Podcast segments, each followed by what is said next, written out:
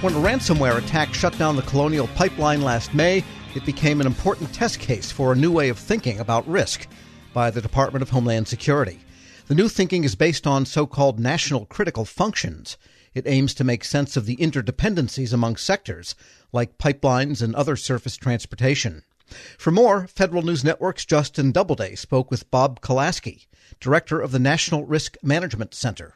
The framework is the, ultimately the approach we use to think about how we analyze and prioritize issues to address risk to the nation's critical infrastructure. And if you think of what a national critical function is, something like our ability to conduct elections or to operate the core communications networks or to generate electricity, these are the core things that the nation relies on, that our critical infrastructure produces, that our communities rely on, that, that our citizens rely on. And ultimately, our job in the National Risk Management Center as part of CISA is to promote the ability to manage the risk to the functioning of those critical functions.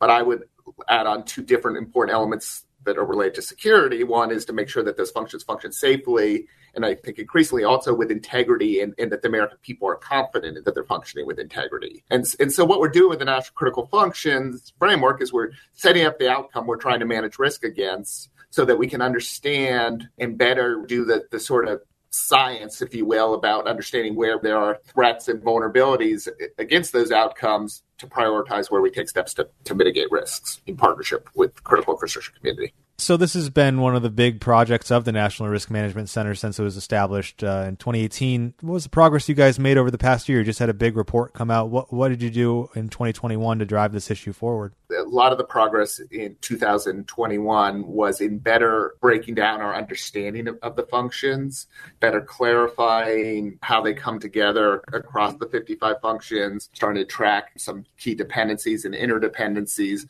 look at the idea of subfunctions and the entities that contribute to how the functions come together so, so that we have a richer actual core understanding of the risk. Other things, of course, that, that we did in, in twenty twenty-one are a little more publicly understandable, which is to use critical functions to better understand potential failure points around incidents that were happening, particularly this year. There were a number of significant ransomware incidents impacting critical infrastructure, and we were able to use the critical functions framework to get a better sense of, on understanding the potential impacts and needs for mitigation from critical infrastructure being attacked with ransomware. So th- this was actually put into play in twenty twenty-one. It's not just developing the framework. You've actually started implementing it with things like, I guess you're referencing Colonial Pipeline and incidents like that. Yeah, with Colonial Pipeline, for example, and, and as we all now know, right, the Colonial Pipeline was a ransomware attack on the company's I T system that caused impact on its operations based on decisions that, that the company made to operate the pipeline. And what you saw as a country is if a major pipeline like that is shut down for hours to days to potentially longer, luckily it was not longer than days, it, you know, it didn't go into weeks, you start to see cascading impacts to the real world, right? And the major cascading impact from the Colonial Pipeline was the inability to move fuel and, and transport fuel and some gas shortages that, that were exacerbated by different fuel buying patterns by, by consumers.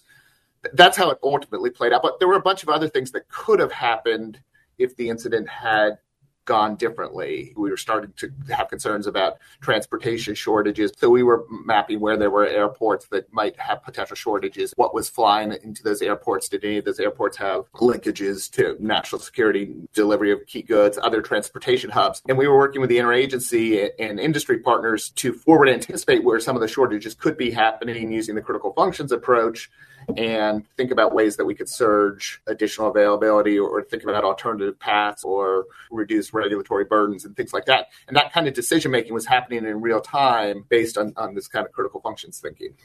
What did you learn about the framework and putting it into action? And would you change anything after that experience? A lot of what we've learned as we continue to do this, and, you know, another place where we put the framework in action has been during the pandemic at various stages, particularly in twenty twenty, and, and then some of the surges around concerns about disease that were sh- causing shutdowns of infrastructure operations or maybe workforce things. What, what we continually learn is the framework makes sense, but it's best designed by having access to best available data as close to real time as possible. And so, you know, as you're going out and, and thinking about what could be the functional impact of an incident happening of people not being able to work or a pipeline not working or things like that, you're trying to get real-time information into, is that impact playing out, and building risk indicators. And this is what connects to the sort of science of, of the functional decomposition, is a lot of that information can be collected toward real-time, you know, can be better processed, and we're getting better at, at the risk data we will have to understand if we're trending toward worst-case scenarios. Doing that in the middle of a incident where you actually get to test whether an infrastructure system is resilient or not, or it's functioning or not, is a very effective way to then build out the longer term risk models, because I'd rather be measuring the functional health of a, a system on a blue sky day and tracking whether something is becoming at risk. Do you need the private sector to come to the table in most cases to access that data, or do you have other ways to access real-time data that you're finding? I would separate a couple of different types of data. One, there is sort of the data underlying on how a piece of infrastructure operates. Let's go simple, right? Are the lights on? That's observable. That's a sign that a critical function is working, right? The lights are on. And so, you know, looking for sources of data to check in real time, is infrastructure functioning as it is? Our experience has been a lot of that is publicly available information. I mean, obviously, it's no secret whether the lights are on, and, you know, working with industry to, to get to sources that, that might be proprietary as you get to a little more complicated question than are the lights on is useful, but, but it's related to infrastructure operations. There are plenty of issues you need to work through to get and understand that.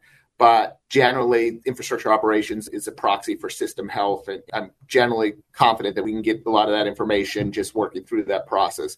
Then there's information which, you know, becomes, I think, a little more important to work through information sharing mechanisms, which is information about how an organization operates to get to that point. Are there potential incidents happening, cyber incidents, for example? Where do they do business in terms of their supply chains? Where are their key suppliers? And that's a case where, using the information sharing partnerships we've established at, at CISA and working with industries through the critical infrastructure partnership, is really important that that kind of information is flowing regularly, because there are things on network, there are things on suppliers that we'll never see that without industry sharing that information with us. You know, that's why, we, you know, among other things, we think some level of incident reporting for cybersecurity is an important element, because, you know, we have to establish the mechanisms to regularly share that information. So understanding how infrastructure is operating, I, I think we get better visibility without additional authorities. Understanding the things that are putting that infrastructure at risk, we need a little more help from information sharing with our private sector partners.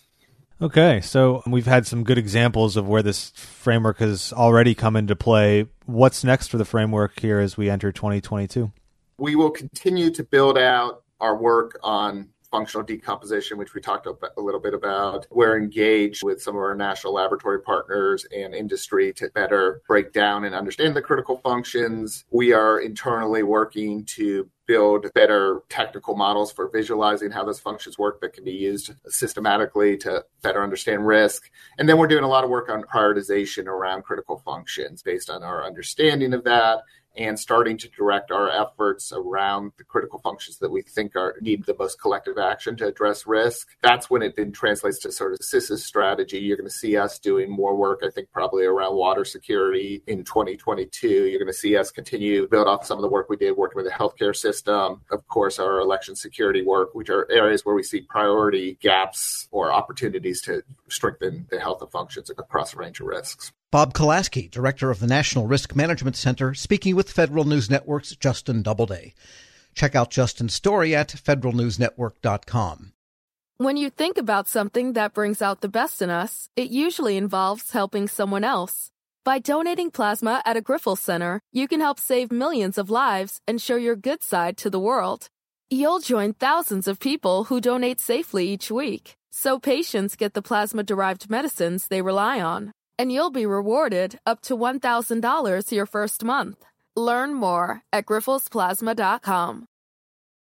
Grab a thirty-day free trial of Live by Live Plus, and you'll get unlimited skips, commercial-free music, and all of the podcasts and live streaming events you can handle. Visit live x live dot com slash podcast one to learn more and start your free trial.